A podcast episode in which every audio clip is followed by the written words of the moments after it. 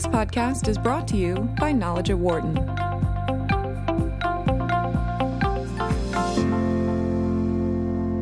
The word Silicon Valley has been dominated by men, with few women getting recognition or a platform for their ideas. But a new book highlights four women who have had an important role in the tech industry, but from the venture capital side. Alpha Girls, the women upstarts who took on Silicon Valley's male culture and made deals of a lifetime, is written by longtime San Francisco Chronicle writer Julian Guthrie. It follows the lives and careers of four women who helped develop some of the top Silicon Valley companies that have shaped our lives and our world. And it's a pleasure to have Julian joining us right now to talk about the book. Julian, welcome.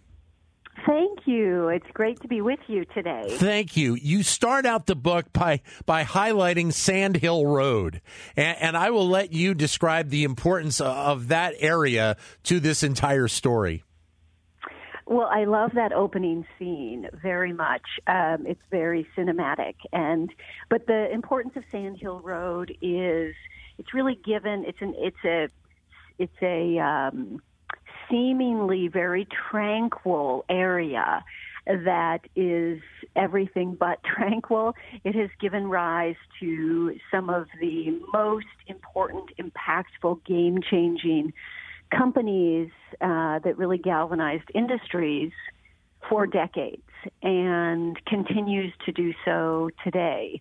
You know, going back to um, the Hewlett Packard days, to semiconductors, to um, the earliest computers, to gaming, to social media, to you know, changing transportation, medical devices, and so on and it's also the epicenter of venture capital, which I zeroed in on as you referenced um, for this particular story. And, and so the interest in these four women came from where for you?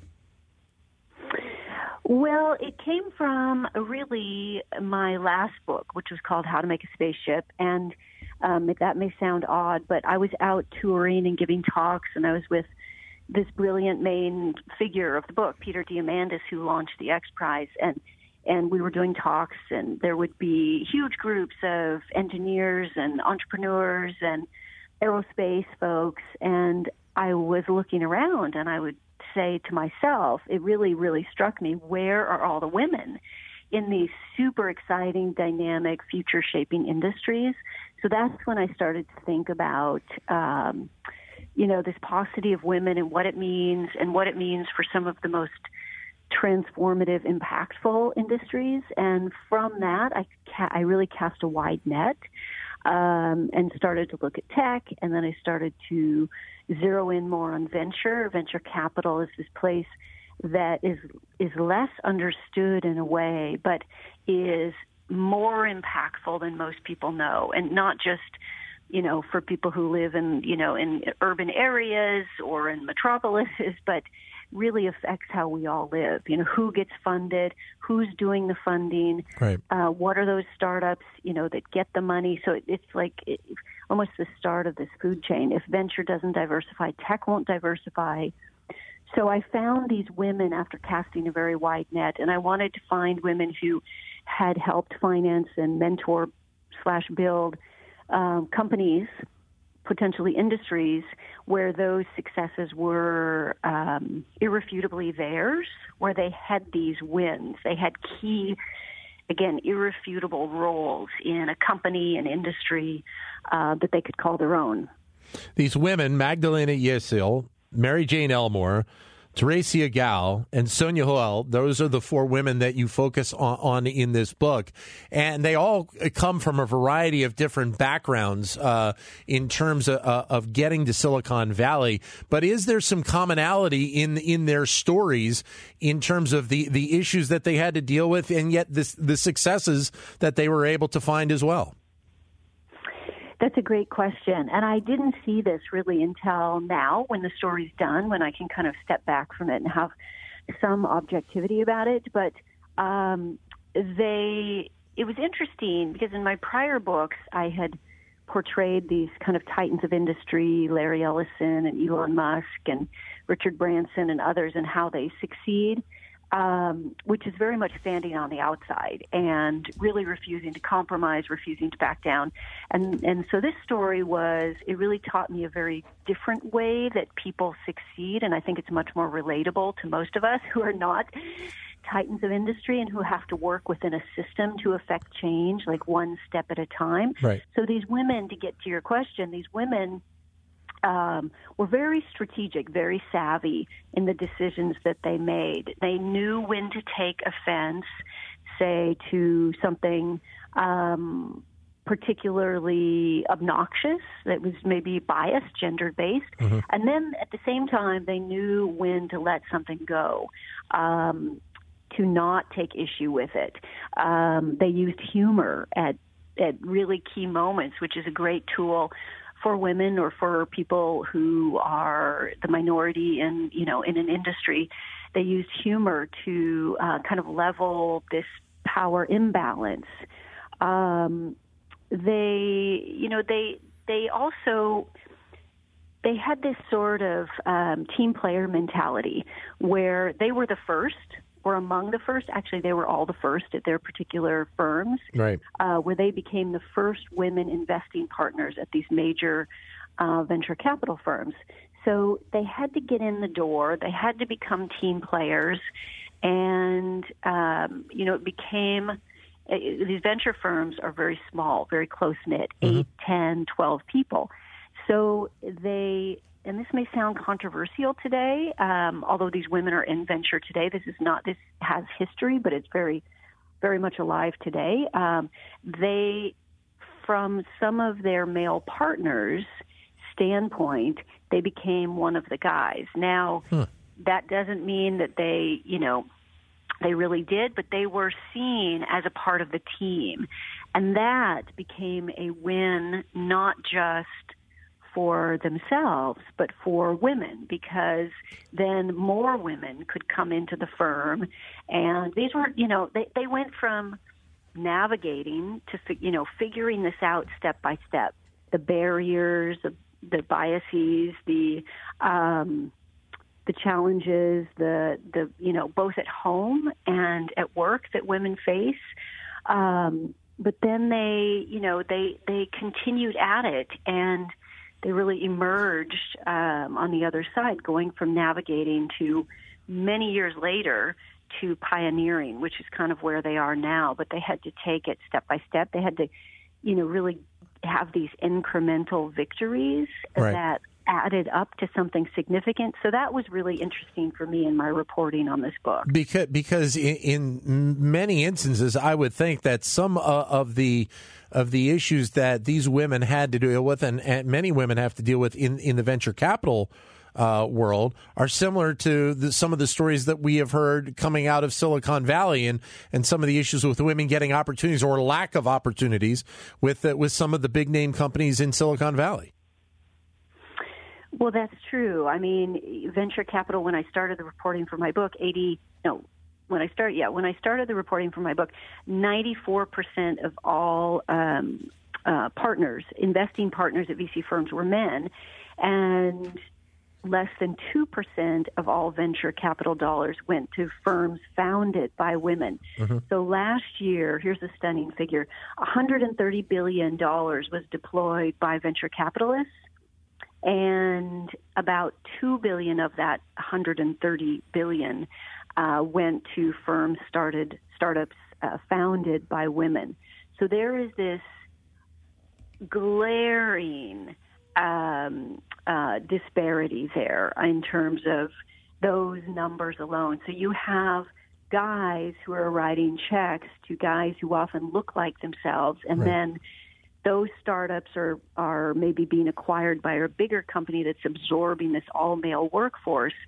And so you have this perpetuating itself. And um, and it's my my view that uh, you know you look at when women make up nearly 50% of our population women um, com- you know make up something like 80% of um, consumer spending. And the women of my book not just the four primary characters but many many others who I who have cameo appearances or referenced or woven into the to the tapestry of it. Um, have been dynamic. They love the industry. They love mm-hmm. tech. Yes, it was hard. Yes, they made mistakes, and and those things were actually the hardest for me to get the women to talk about the mistakes, the regrets.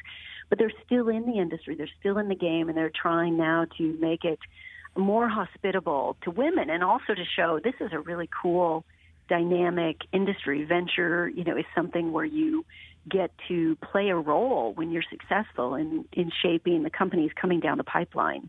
We're joined by Julian Guthrie, who is the author of the book Alpha Girls, the women upstarts who took on Silicon Valley's male culture and made the deals of a lifetime. Your comments welcome at 844 Wharton, 844 942 7866. Or if you'd like, send us a comment on Twitter at Biz Radio, B I Z Radio 132, or my Twitter account, which is at Dan Loney, L O N E Y 21.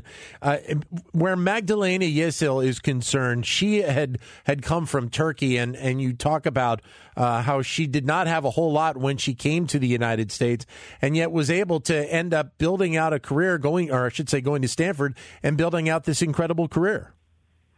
I know. I love her story. I actually love the stories of all these women, and I try to write in a very novelistic way, so you're pulled along by the the details and the time and the personality. But Magdalena, she came from Turkey, and she had forty three dollars and nine gold bracelets to her name if she needed to sell the bracelets um, you know, eh, she had them there, but she came to Stanford and she uh, got an electrical engineering degree. She worked nights in the computer center there, and she then went on to become an entrepreneur.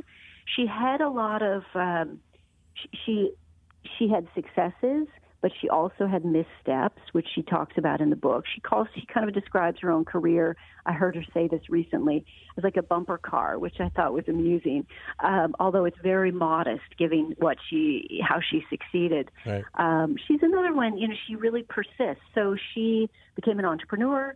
She became kind of this um, guru of e-commerce and was talking about e-commerce at the same time Jeff Bezos was talking about they were they were actually on shows together and nobody quite believed, though, that you know shopping was going to go online, and she was an evangelist for it early on with very few followers until she was proven correct.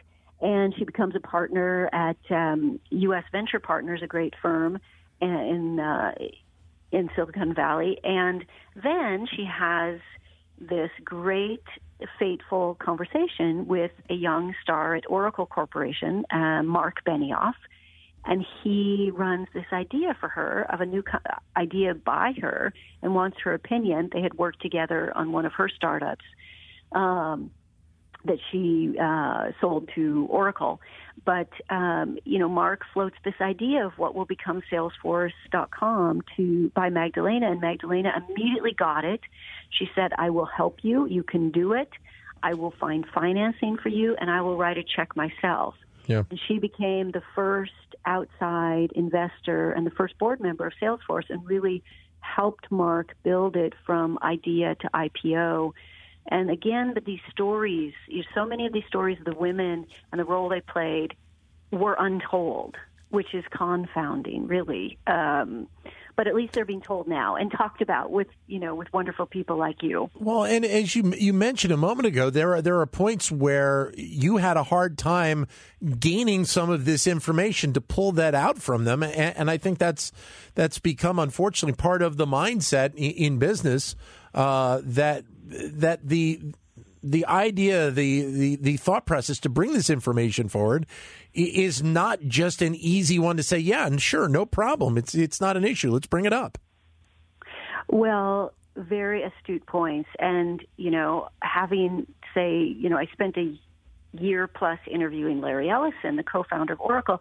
And I think, and a number of, again, these very successful um, titans of industry, and, and most prior to this were men. And for them, talking about their vulnerabilities, I don't know if this is counterintuitive or not, but talking about their vulnerabilities, they're fine. It kind of rounds out these hard charging guys where, you know, their their vulnerabilities, their imperfections, where whereas when I wanted to get from these women the regrets, the missteps, the broadsides, the the injuries, the insults, you know, that make up all of our lives, right? right. That was like painstakingly difficult because these women have had to be unflappable and tough and Teflon suited and you know perfectionism is I think a woman's enemy. Um, but they all were striving for that. And so to let down their guard, and they're still working in the industry. So yeah. it's not like, you know, the women of Hidden Figures who got John Glenn to space, and that was,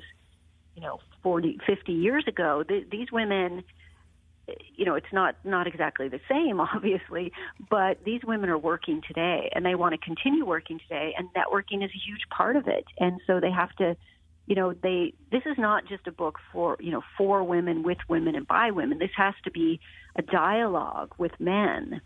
Um, so they need to keep working with men. So they were very very reluctant but i'm really proud that the story is um, is textured and is honest and shows the missteps and along with the successes a part of the story with, with Mary Jane Elmore, who's uh, originally from the Midwest, and she also went to Stanford. You talk about the fact that uh, that that she, like like many of these women, have had to also make decisions in their personal lives where where family uh, and, and children are concerned.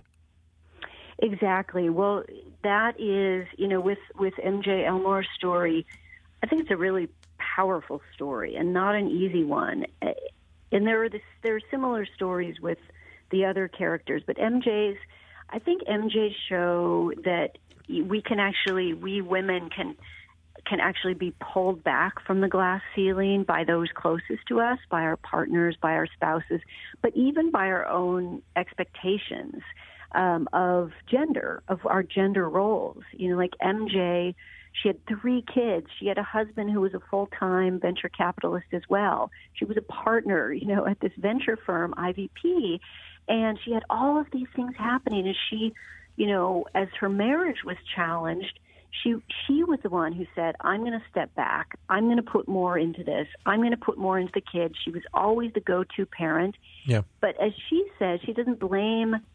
She doesn't really blame her her husband, her ex-husband. She says now you know, your overachieving as a woman can enable underachievement if you don't delegate, if you don't ask, you know, ask for help, set the responsibilities at home early on. Yeah. So there are all these lessons learned. It's, it's an interesting story. Can you also take us in, into the story of Sonja Hoel Perkins, who I guess had been in the industry for uh, for a good period of time, uh, but then had a personal crisis, and, and she started to turn her mindset uh, more so into into nonprofit and and also a, an investment group that was really run by women.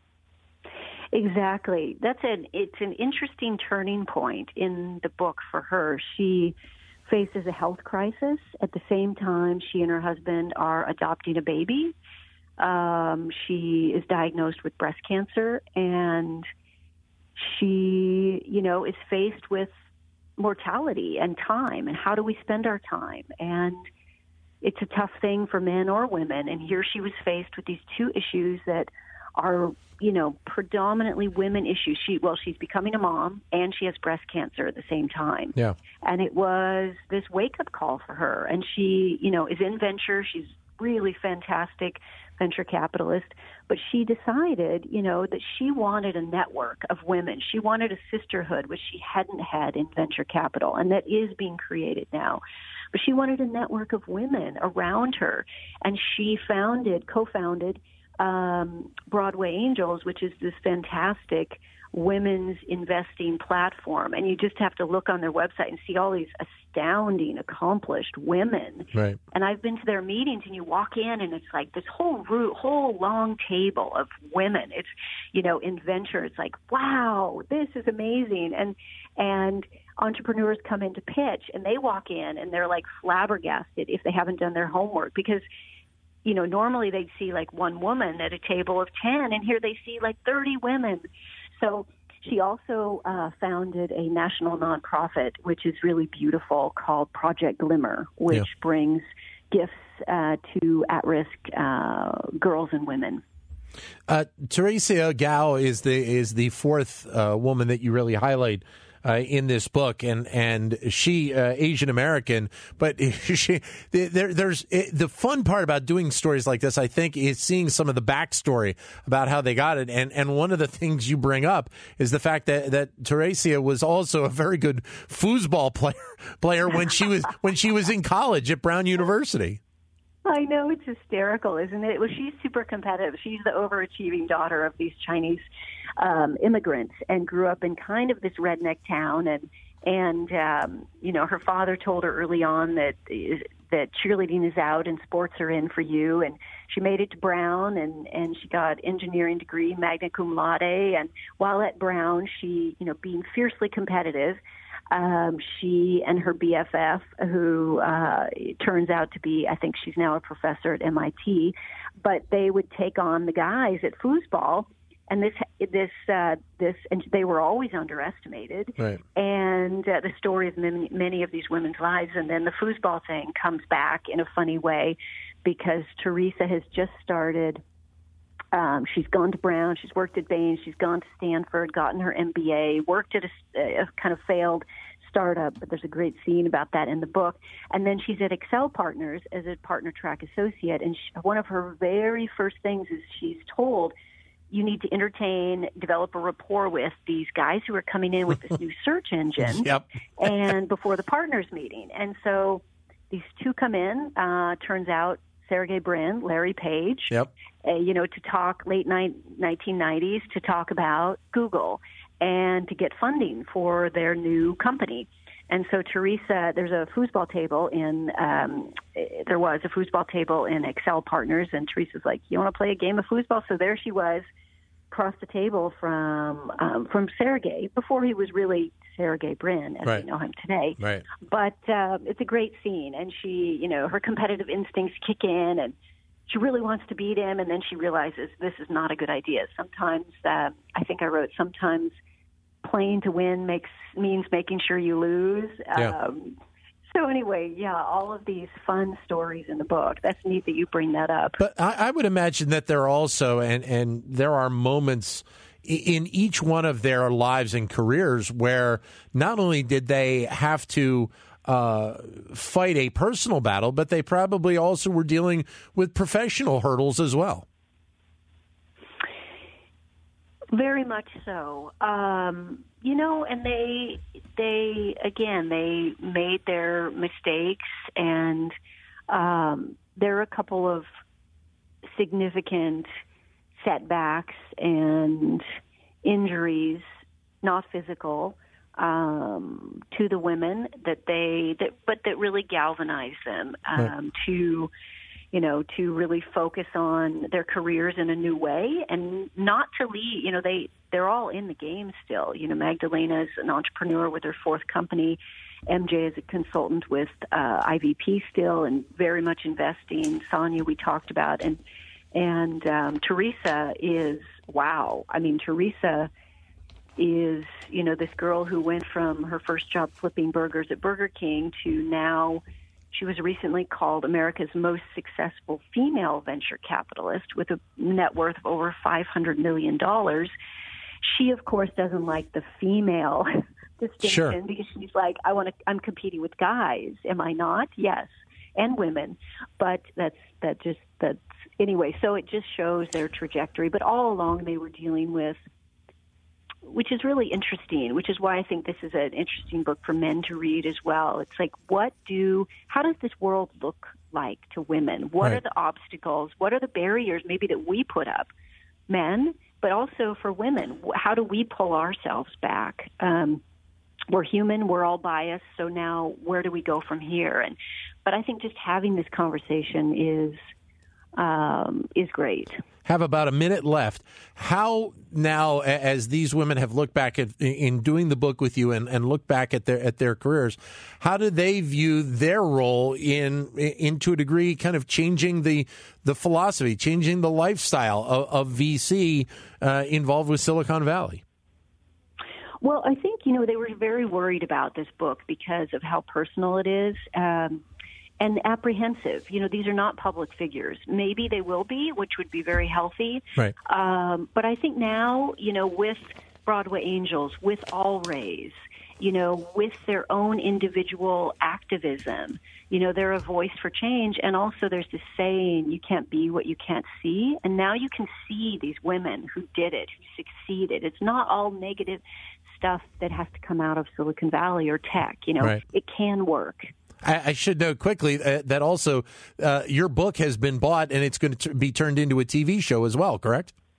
It is. It's being adapted for a TV series by a really fantastic woman, uh, Cathy Schulman, who is one of only three women in history to have won an Academy Award as a producer. So she's kind of lived parts of this story as Yeah. well in Hollywood. I'm very excited about it. And so when will we see it uh, and, and where will we see it coming up soon? Well, a big announcement is uh, is forthcoming, I believe, Okay. this week. So that will answer those questions. Okay, great. good good luck good luck with the book and good luck with the show, Julian. Thank you very much for coming on today.